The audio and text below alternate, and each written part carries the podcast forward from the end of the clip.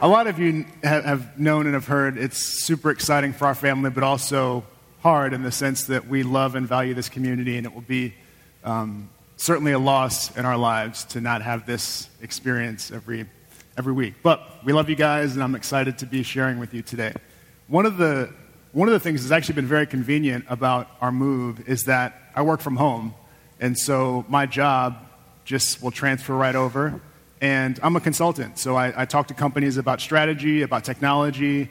And one of the things that we've noticed, and that I've noticed in my work with companies, is that the way we communicate with each other has changed radically, even over the last five or so years. If you imagine, um, if you were to tell yourself 10 years ago, you know, everyone's going to be just texting and, and shooting everything via text, like it's, it's really weird to see how much that's caught on and how even enterprises and companies will communicate with you via text message.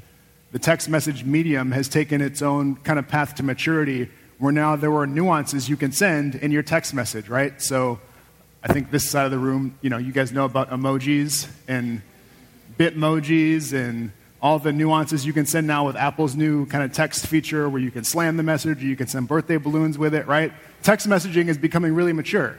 And for those of you that was like, totally over your head, text messaging nuance you might get, right? Or, or one you probably do, right? You're texting with someone and you want to make, you want to get your point across, so what do you do? Put it in all caps. Somebody said it, right? so, all caps, right? The most basic form to kind of get someone's attention, right? If you send a message in all caps or if you get a message in all caps, you're like, okay, whatever this person is talking about is actually really serious. Let me pay attention. So, all caps kind of lets us know, right, that the matter is important. And what we're going to be looking at today is kind of the, it, it's called an epistle. It's a letter from the Apostle Paul to a church in this area called Galatia. And epistles were kind of like text message because that's how they communicated. So when you're reading an epistle, you're kind of, we're reading Paul's text messages. We're reading the things that he communicated. There's greetings, there's blessings, there's instruction, there's all these things that he's communicating via this epistle. Now, what's interesting in Paul's life Paul lived a really crazy life. Paul was shipwrecked. He was beaten for his faith. He was martyred. He saw Jesus face to face through a miraculous encounter. He was set free from prison by an angel. Paul lived this really crazy, intense life. Not to mention, he wrote most of the New Testament. So, pretty crazy, pretty important life. I think Marvel could probably make a movie about Paul. There's enough action in what he's doing to, to have a whole movie made. So, I'll let you guys figure out who's going to star in it. But he lives this crazy life. But there's only one time in his epistles in the New Testament that he uses all caps. So the underlying question, I'm going to tell you what he used it for in a second, but the underlying question that that brings up in my mind is despite the craziness in Paul's life, all the things that he was dealing with, shipwrecked, homeless, beaten, all that, where should he be putting his emphasis? And for us, we have stress, we have families, we have jobs, we have kids. Despite all that, if we could only emphasize one thing, what should it be? And even in a culture that's becoming increasingly uh, separated from the church, are the things that we're emphasizing resonating with the people around us, with those who we want to see come to know Jesus? There's this quote from Tim Keller that I really like. It's from his book, The Prodigal God. The entire book is good and it's short, which is uh, a personal, personal thing I like about books when they're short. But Tim Keller says this in his book, The Prodigal God. He says, Jesus' teaching consistently attracted the irreligious while offending Bible believing religious people of his day. However, in the main, our churches today do not have this effect.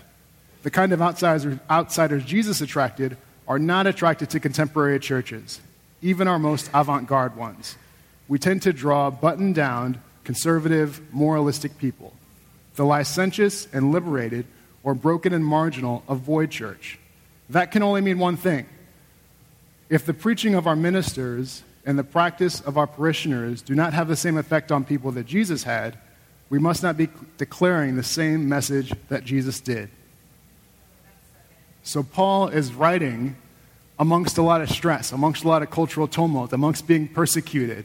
And he's putting his emphasis somewhere, and it's the same emphasis that Jesus put that attracted people that attracted people from all different types of backgrounds. And at the end of this letter that we're going to look at in Galatians chapter 6, Paul uses all caps. He says, See what large letters I'm writing to you with my own hands. So he didn't even have the caps lock button, he just wrote it big. He's writing in all caps. He's like, You, you gotta, you have to get this point. This is the point. This is where I'm going to put my emphasis.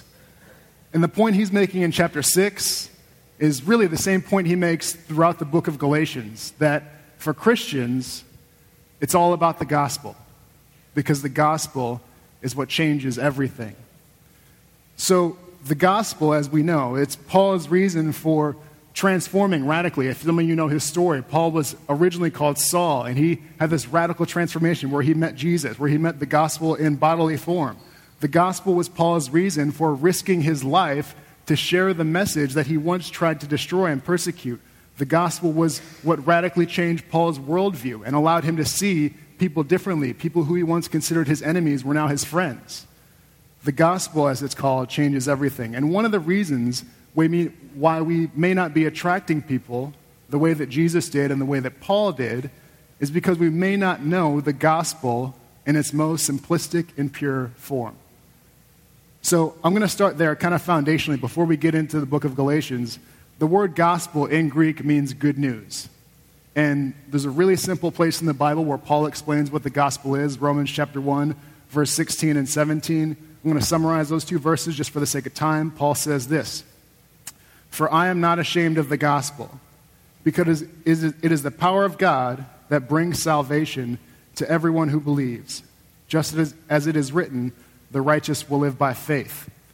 And to take that a step further, Paul's saying the righteous will live by faith, we have to ask, well, faith in what, right? What is the object of our faith? Paul goes on to explain that in Romans chapter 5, verse 8. He says, You see, just at the right time, while we were still sinners, Christ died for the ungodly. So, the major point that Paul is making in this letter and what, he, what he's defending, the gospel he's defending, the specific point of it is, is that we are justified or we're right with God by faith. So, Paul spends a lot of Galatians, especially in chapter 1, giving what I'll call apostolic credentials. He's introducing himself and telling the churches why they should be listening to him, kind of sharing his testimony. But he also talks about what the gospel is in its most simplistic form, and he defends it from people who are trying to pervert it. So, today we're going to look at Galatians chapter 1, and I'm going to start by just going through the, through the first few verses of Galatians where Paul introduces himself. So if you have your Bibles, open up to Galatians. We're going to look at the whole of chapter 1 today. So, starting in chapter 1, verse 1, Paul, an apostle, sent not, sent, not from, sent not from by man nor by a man, but by Jesus Christ and God the Father, who raised him from the dead, and all the brothers and sisters with me, to the churches in Galatia. Grace and peace to you from God the Father and grace and peace to our Lord Jesus Christ, who gave himself up for our sins to rescue us from the present evil age according to the will of God our Father, to whom be the glory forever and ever. Amen.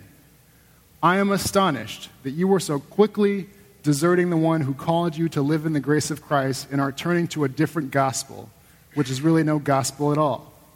Evidently, some people are throwing you into confusion and are trying to pervert the gospel of Christ.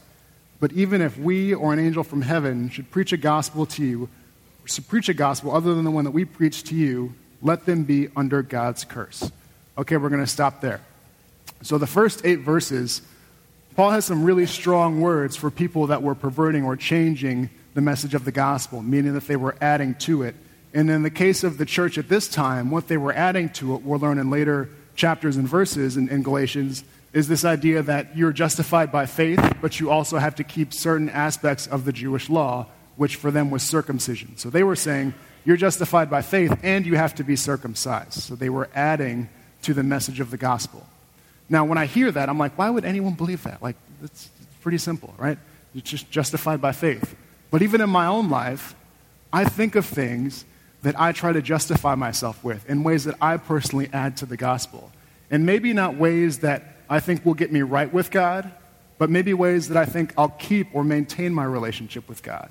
Justification is past, present, and future, meaning it's now and it's extending. But a lot of times I become insecure when I'm like, oh man, I'm not praying as much as this other person. I'm not reading my Bible as much as this other person. Am I really right with God?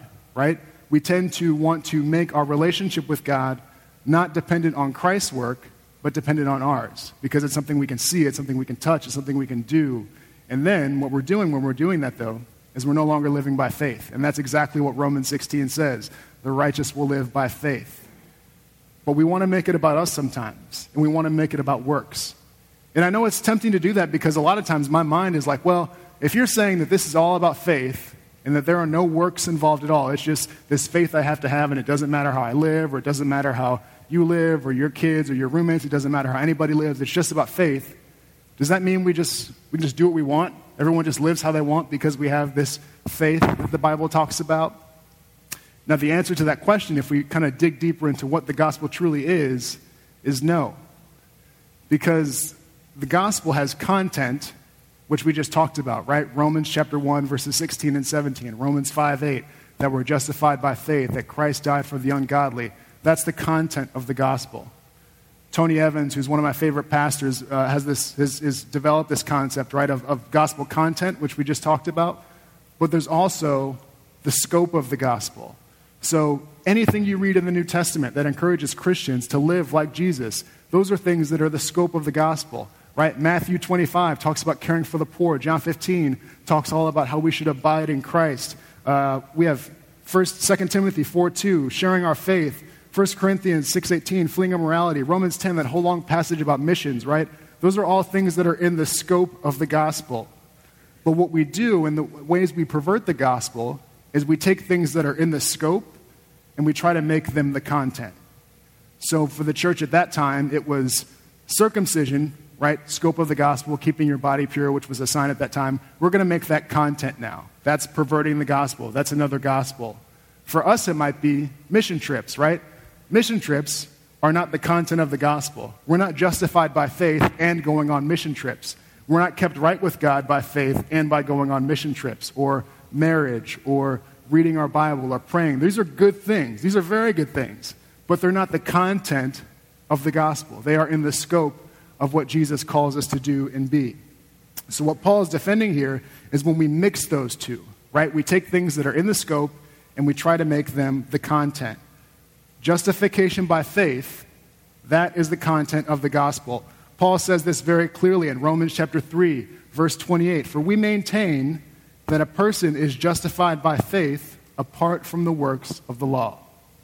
Now, to the point about doing what we want, right, and living how we want, we've just got faith, we're going to live how we want or do what we want.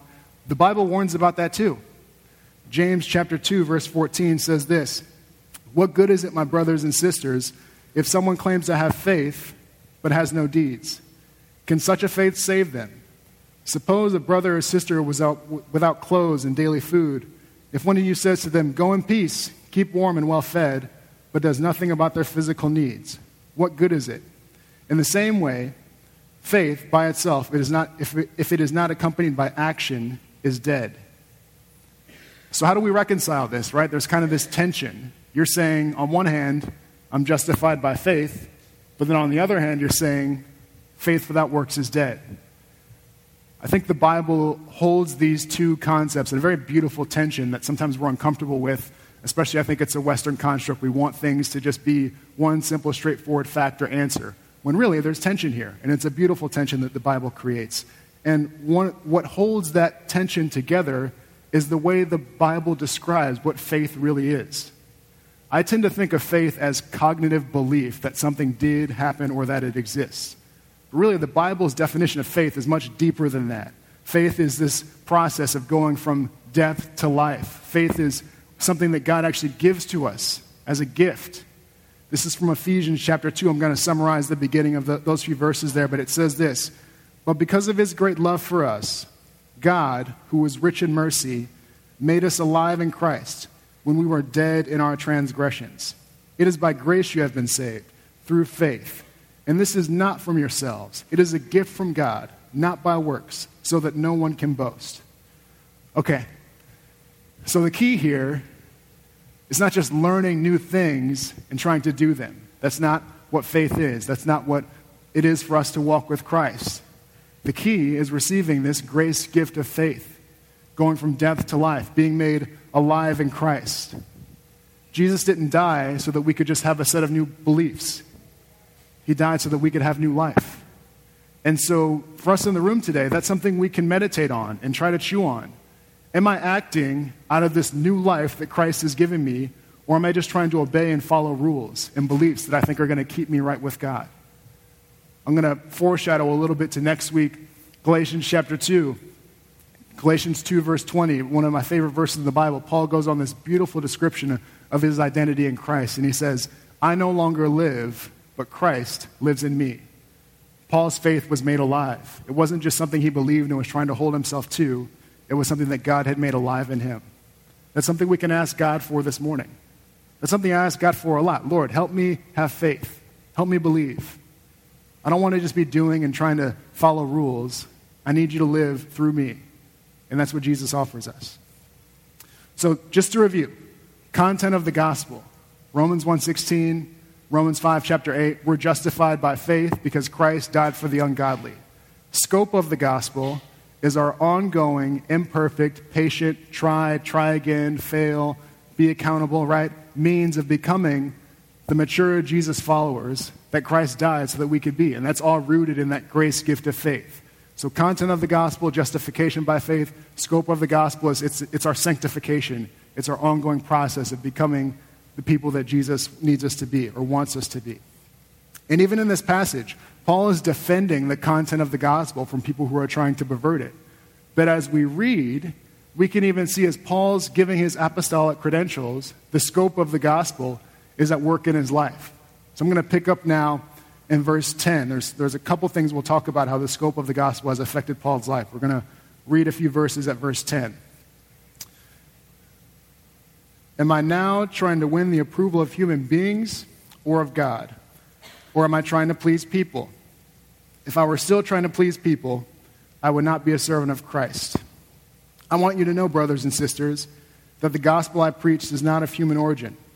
I did not receive it from any man, nor was I taught it.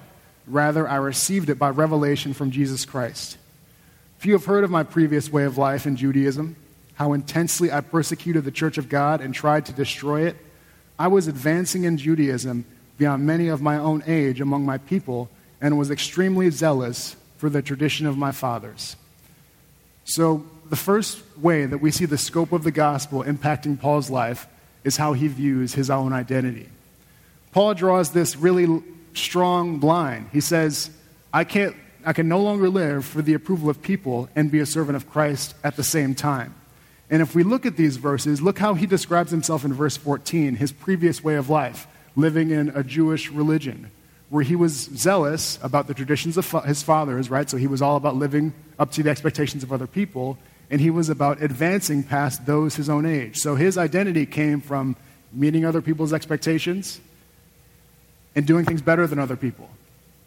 That sounds a lot like my job in corporate culture, right? It's all about whose expectations you can meet and what you can do better than somebody else. That's what Paul's previous life was.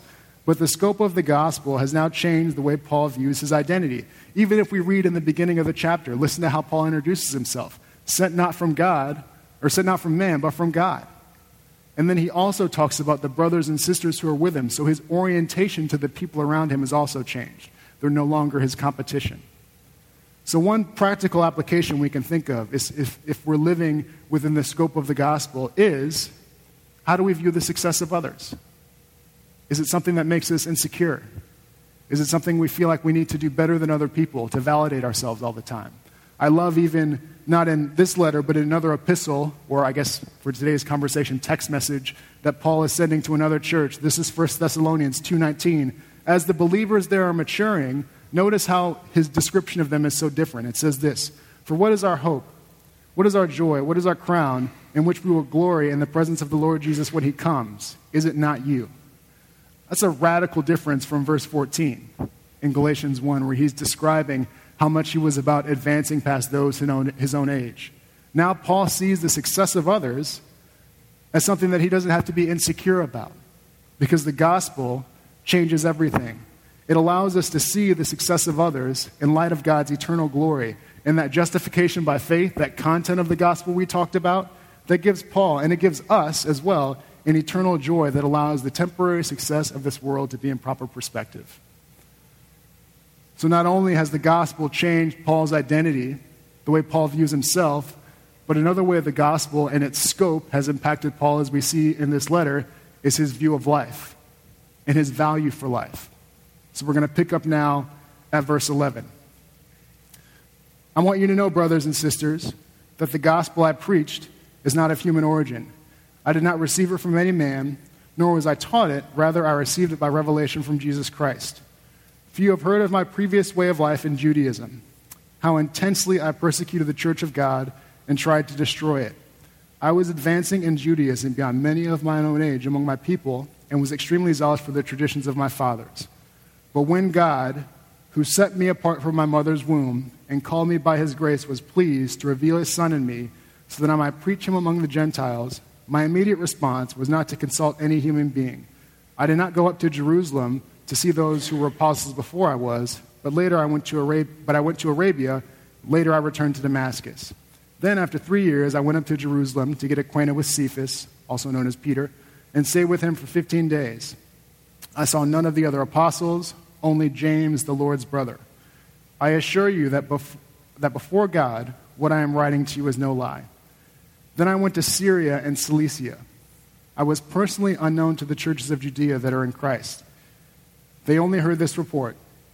The man who formerly persecuted us is now preaching the faith he once tried to destroy. And they praise God because of me. So, Paul, as he matures and grows in the gospel, now has a different value for life. As we read the end of this chapter, Paul is continuing on giving his apostolic credentials, telling them his journey in faith and how he's matured and become a believer. And Paul describes his interaction or introduction to the gospel of something that was not of human origin, and that is a literal account of what happened. So in Acts chapter 9, some of us know this story. Paul's on the road of Damascus. He's going down to persecute Christians, and he has this encounter with Jesus. This is Jesus who resurrected and is ascended to heaven, and Jesus appears radically before him. And his encounter with Jesus is what changed him. It's what took him from Saul to Paul. It's what took him from persecuting Christians to now tr- risking his life to share the message of Jesus with other Christians. And then, even in Acts chapter 7, Paul's previous way of life was pretty radical. Paul was once a, a very well known persecutor of the church. When Stephen, the first New Testament martyr, was killed, Paul was there. He was Saul at the time. He was there approving of what was going on. And then, even in Acts chapter 9, before he meets Jesus, Paul is breathing out murderous threats against the Lord's people. But now, the believers there, at the end of that chapter, Paul's talking, uh, or, or they're, they're describing the believers that Paul's interacting with. They're like, wait a minute. This guy used to persecute us, and now he's preaching to us. So the Christians he's among have noticed a radical change in Paul's life because the gospel changes everything, right?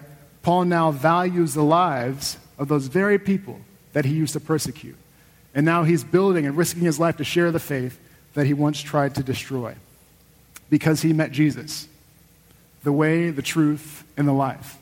So for us to walk in, in, in step with Jesus and walk and mature in the scope of the gospel is to continually walk in Jesus' truth. One of the truths that's in this passage that also shapes Paul's value for life is him noticing or articulating the origin of his own life. So, in addition to valuing the lives of he, those he used to persecute, Paul also realizes the origin of his life. I want to read again for emphasis verse 15. Paul says, But when God set me apart from my mother's womb and called me by his grace. What strikes me here is that Paul realizes God's call on his life is present, even in his mother's womb.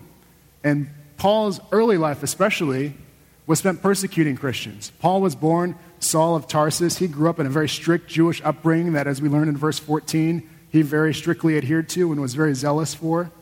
But the gospel changes everything. And so when Paul met Jesus, he had this amazing encounter that brought him from Saul to Paul, that changed him and, and changed his value for life. So now, as I think about Paul and I think about the call that was on his life, even when he was born, I don't think there are many people that were present at Paul's birth that were like, you know, he's going to be a preacher. He's going to be a preacher to the Gentiles, right? Paul has this very typical upbringing for a Jew, and he adheres to it. But then he doesn't change until he meets Jesus. He has this radical transformation, this story of grace that the gospel has led to. And what I, what I lament and what, I, what, what really hurts my heart to kind of read and think about is Paul realizing the grace of God was on his life, even in his mother's womb. Is how many amazing, unlikely, uncanny stories of grace that people would praise God for, how many of those stories have been lost because of abortion? I know the discussing, the discussion surrounding that topic can be very contentious, and oftentimes people, mothers, women, men, are just choosing what they consider to be the lesser of two evils. However, the scope of the gospel calls us to walk in truth.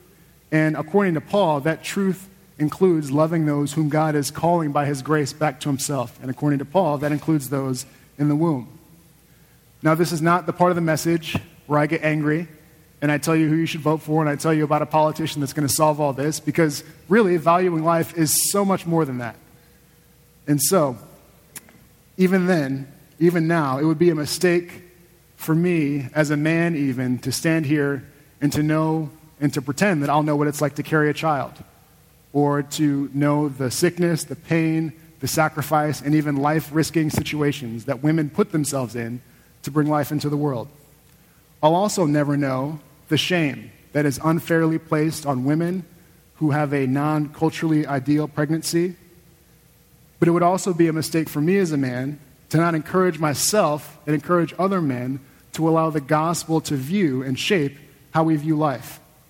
We as men share an equal role in protecting and encouraging and supporting women as they bring life into the world.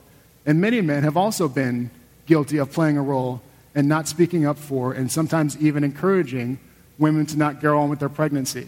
And so, men, we play a role as well and have to take responsibility for speaking up and acknowledging the importance of those that are in the womb whom God is calling back to Himself. Now, what gives me hope in this situation is I think about the many lives that have been lost, is again the content of the gospel. And Jesus specifically said, He came so that we could have abundant life. Not just abundant conception, but abundant life. And no matter your past or your present regarding the issue of life in the womb, the content of the gospel holds true for you. That while we were sinners, Christ died for the ungodly. And additionally, it's that very grace of God that comes through faith that gives us hope to really walk in line with the truth that Paul is laying out here. So I'm not asking you to grit your teeth and try harder or be better. I'm saying receive grace this morning to walk in line with the truth that Paul is laying out here. And what I like about Paul is his view of life is very holistic. So previously, Paul used to persecute people that were not like him, specifically those who weren't religiously like him, and now he values their lives, so much so that he wants to reach them, for the go- reach them with the gospel, right? So he values the lives of those who are religiously different than him. Chapter 2, which we're going to look at next week, Paul challenges the other, the other apostles to care for the poor. And then at the end of chapter 2, Paul confronts Peter face to face, gets right in his face because Peter was causing racial division within the church. Now, in today's culture, it seems strange, right? People want you to pick one side or the other. It seems strange that someone would care about life in the womb and also those lives affected by poverty, by racism, by other means that our culture does not respect and value life. But the gospel changes everything. And the scope of our gospel is bigger than any social, cultural, or political ideology that exists today. And so, as I call the band back up, I want us to respond. I want us to respond and remember where our emphasis should be. We're justified by faith. We are justified by faith that at the right time, while we were yet sinners, Christ died for the ungodly. The next few weeks, we're going to unpack what it means to walk in step with the gospel. We're going to talk about the fruit of the Spirit. We're going to talk about holding one another accountable to walking in truth. But today, I want us to respond and reflect on the content of the gospel. Maybe today's the day where we need to ask Jesus to increase our faith. Maybe we've been walking and trying to just follow things that we believe or that other people believe. Maybe today's the day to reassure, reassure ourselves of our identity in Christ, that we are justified by faith and not by works, not by other people's expectations, not by what we can do better than other people. And maybe today is the day to appreciate and value life. You know, next Sunday is Mother's Day. Uh, we don't have to wait to celebrate those among us who have sacrificed so that we could live. That could be our mothers, that could be mentors, that could be friends. Maybe we need to give a word of encouragement to somebody who has laid down their lives so that we could be the people that God is calling us to be. And again, the, the content of the gospel is maybe something we need to just reflect on today. We could talk all day about, you know, sanctification, those things that we're called to be as mature believers. But maybe today is the day to ask the Lord, who do I need to share the content of the gospel with? The fact that we're justified by faith. That's a powerful message. And I've actually thought in my own life, like, you know, I can talk all day about church history, about Christian ethics, about uh, justice issues, but we have to get to the content of the gospel as well that we're justified by faith. And there are people in our city and in our community that would probably really appreciate hearing that and knowing that. So maybe we can ask the Lord, who do we need to share the content of the gospel with? Whatever the Lord's calling you to, let's respond as we worship because the gospel is what changes everything.